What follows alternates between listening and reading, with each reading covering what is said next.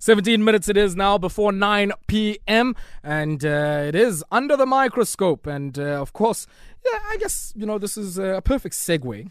Uh, the last conversation we had to the conversation we're going to have now, which uh, probably takes on a much shorter, well, I should say the Eskom conversation we had probably takes on a much shorter time horizon um, than uh, the conversation we're going to have now. I'm joined in the studio by a researcher at uh, the University of the Witwatersrand, uh, Melissa Thandiwe Myambo. She is a uh, researcher and uh, also the editor of uh, Reversing Urban Inequality in Johannesburg.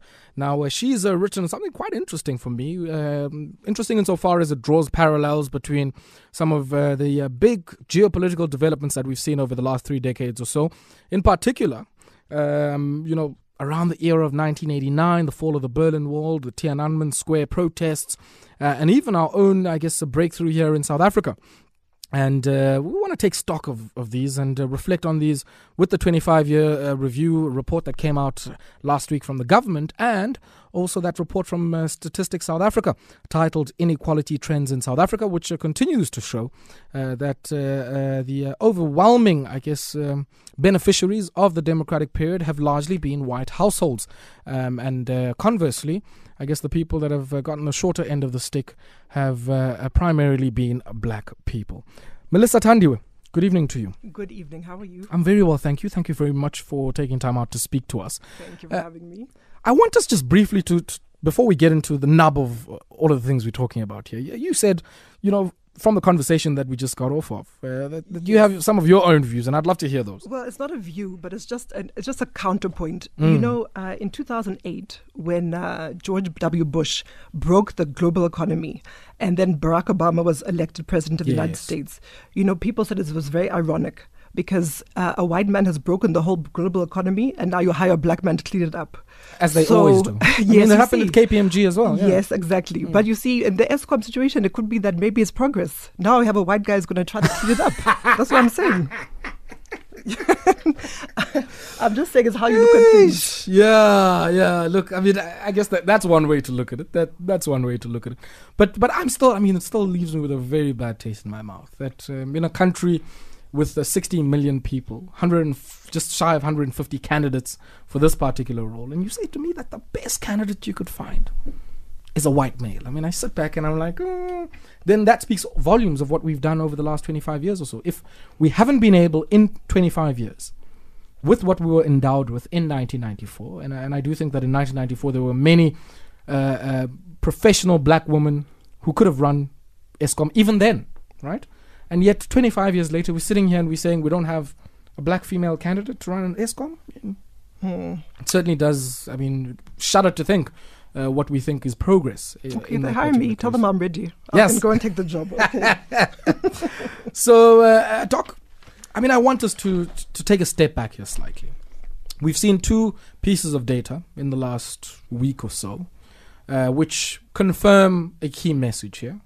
Um, but also, moreover, this happens in a context that is fundamentally different to what we had three decades ago. So, two data sets, the inequality trends from a Stats SA and the 25 year review, tell us what many of us have always seen and observed and are aware of in this country that we still continue to see structural continuities from the apartheid period into now the democratic period. And uh, we haven't done enough to use state power to be able, I guess, to dismantle that edifice. How, does that, I guess, in your view, interface with uh, your own reflections and, uh, uh, I guess, your own analysis of how far the global political economy has come from what you know Francis Fukuyama saw as the moment that signaled the end of history?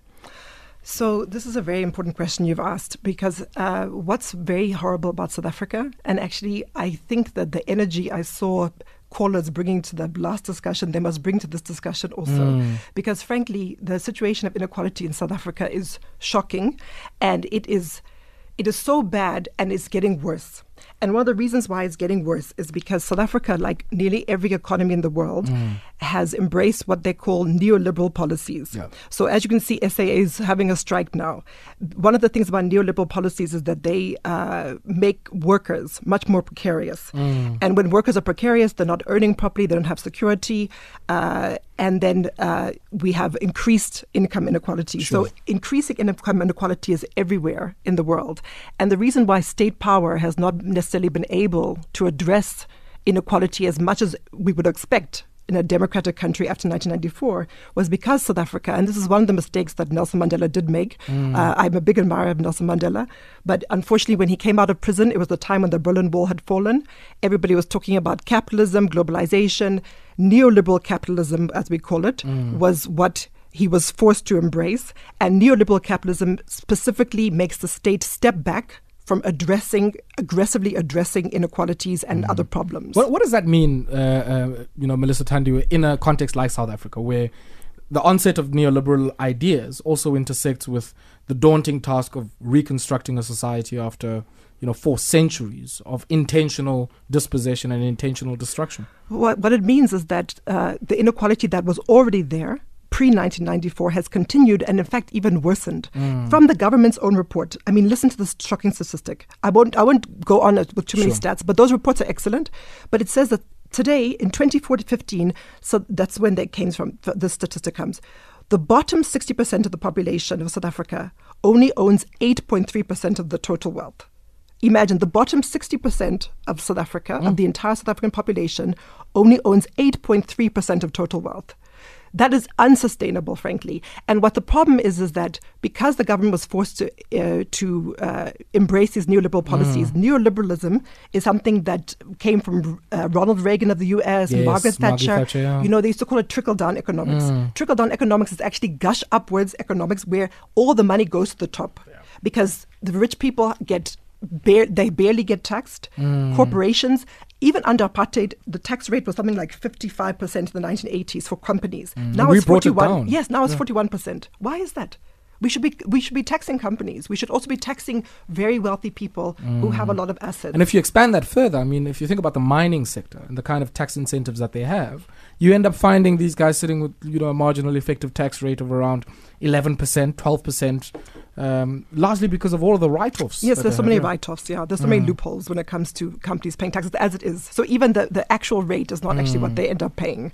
Yeah. So this is why we're living in the situation where people are living under bridges. When I was coming here just now, I found people staying under bridges, and we find that normal, but it should not be normal because mm. South Africa is mm. actually quite a wealthy country. Yeah. But it's about distribution mm. of that wealth. Yeah. Let's pause there for a second, and uh, when we come back, I want us to uh, uh, speak about this project of uh, dist- redistribution and more importantly, what we think some of the structural limits are to that particular project. I'm in conversation with the editor of Reversing Urban Inequality in Johannesburg, Melissa Thandiwe Myambo. She's also a researcher at the University of the Witwatersrand under the microscope.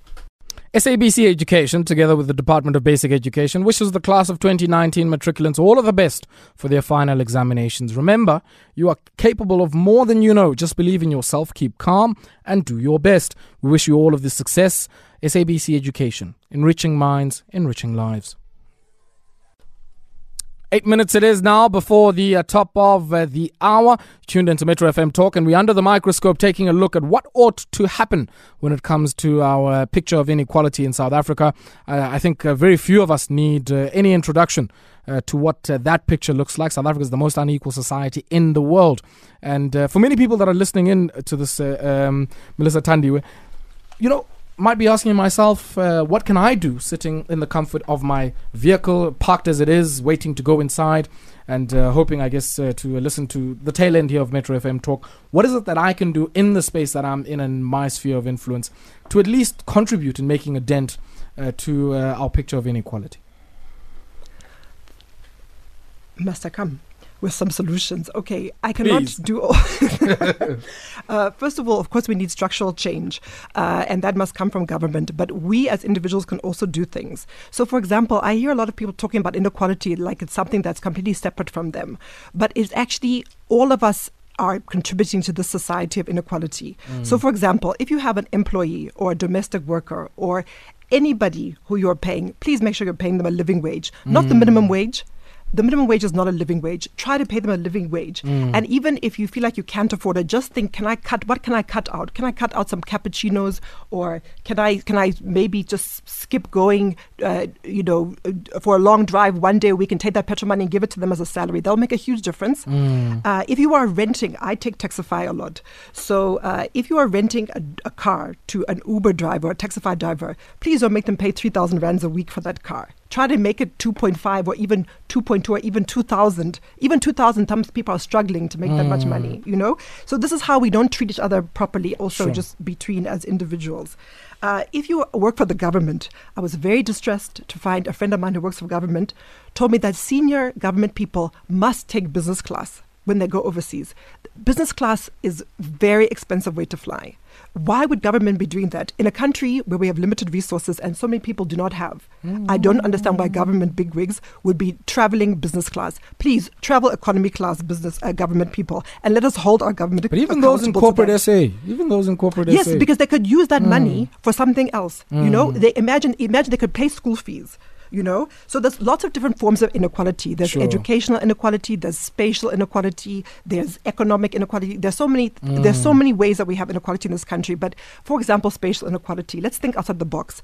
Uh, if you live in the northern suburbs, can we not take at least some of those golf courses? There are a lot of golf courses Do in, really in Jo- Do we need all of them? I mean, is not saying all of them. Rich people will not like this. But can we not take some of those golf courses and put affordable housing there? Because most people in Joburg are spending a huge amount of time in their day and also a huge amount of their salary in transport costs. And mm. I know one lady who's, who lives in Dobsonville in Soweto. She goes every day to Danefen.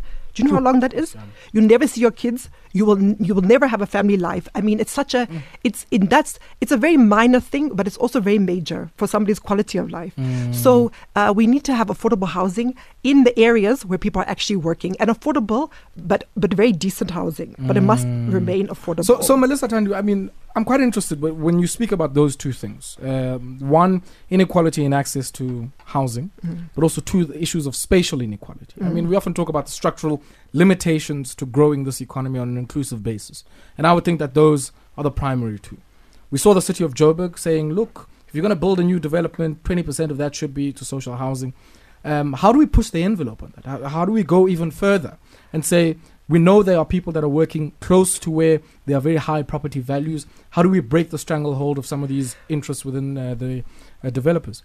we have to change the, the whole model of how it's done. At the moment, uh, City of Joburg outsources uh, social housing to private developers. Mm. I just do not agree with that because a private developer's goal is to make profit. Yeah. And that is not the goal of social housing. So Mm. we have to have to change that whole model. You must bring a housing fund to talk about that. But it's really it's a huge issue. There's an essay in the book about that, Mm. Sure. and I'm going to advise you to read that. Also, I'm going to say this while I'm here. We also have to have insourcing. You know, this business of Mm. Sure. outsourcing so much exploitation, this contract labor, and Yeah. all the universities are doing it, and it's completely wrong. And this is leading to more income inequality and more Mm. precarious, insecure livelihoods for people. And finally, I'm going to say people must unionize, especially in this Organize. gig. You Mm. organize them must, and e- even people in the gig economy. The gig Mm. economy is now the growing, uh, the growing sector of the economy, but that is the worst workers' rights. You know, people who are working in the gig economy, they have got they've got no medical aid, they've got no sick leave, no maternity leave. It's completely wrong, and we have to, we can't we have to address this. They're not Mm. Sure. independent contractors; they're actually employees, so they should unionize. Last one on my end. I mean, now that you've shared your list, I- I have one. I still have more on this, Uh, but you go ahead. Yeah, yeah, I have one, uh, and I'd love to hear your views on this. No, I mean, look, one one of the things that we've been seeing over a long period of time, and you look at this report that came from Stats SA, you look at the 25 year review, you look at some of the reports, even from an institution like the World Bank, which suggests that if you look at income inequality, the biggest driver of that is wage differentials within firms. Uh, so already we've got, I guess, a relatively small population of people employed, and yet on top of that, you also have um, inequality within those firm level wage distributions.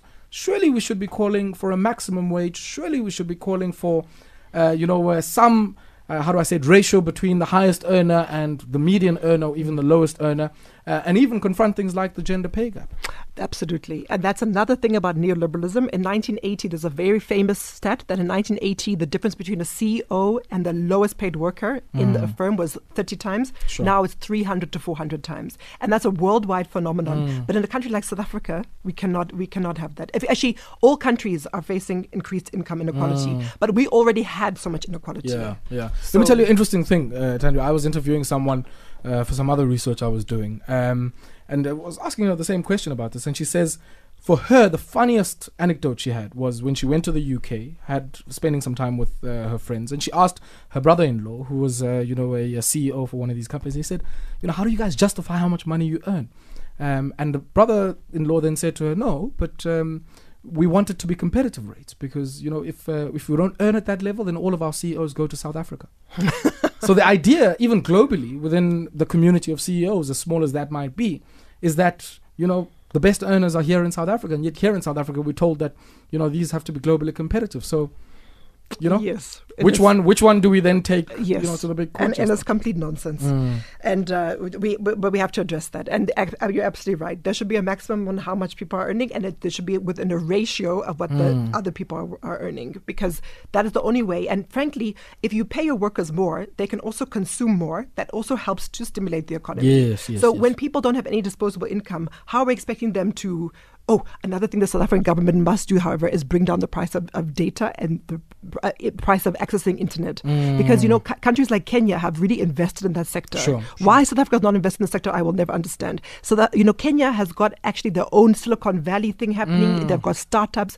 And most famously, they have M-Pesa. You yeah, know, M-Pesa's yeah, yeah. the, the, Safaricom, the, yeah. it's, it's fantastic, mm. you know here in South Africa, people can barely even afford to make a phone call. It's ridiculous. So it's really holding us back. So these are all, but you know, in sure. this day and age now, access to the internet is not. If you don't have access, that's so another form of inequality. human right. It well. Should be a human Broadband right. should be a human right. Melissa Tandu Myambo, pleasure having you in studio. I certainly, I'm going to lobby and petition uh, the powers that be uh, to have you on for a bit longer next time so we can take a few calls and we can uh, have a, a, much longer deliberation than the one that we've had. But I really appreciate uh, you coming through to speak to us and also a big thank you for the delivery of the book. Reversing Urban Inequality in Johannesburg, edited by Melissa Tandu Myambo. I encourage you to take a look at that one and uh, get hold of that. Big thank you to you and thank you so much for thank you through. so much for having me. That then is uh, the end of our conversation this evening. At the start of this new week, I'm going to leave you with the man with the music. Sentle is going to be with you from 9 to midnight. You have yourself a great evening. Take strength, my Africa. nangoku sisayibanga le economy.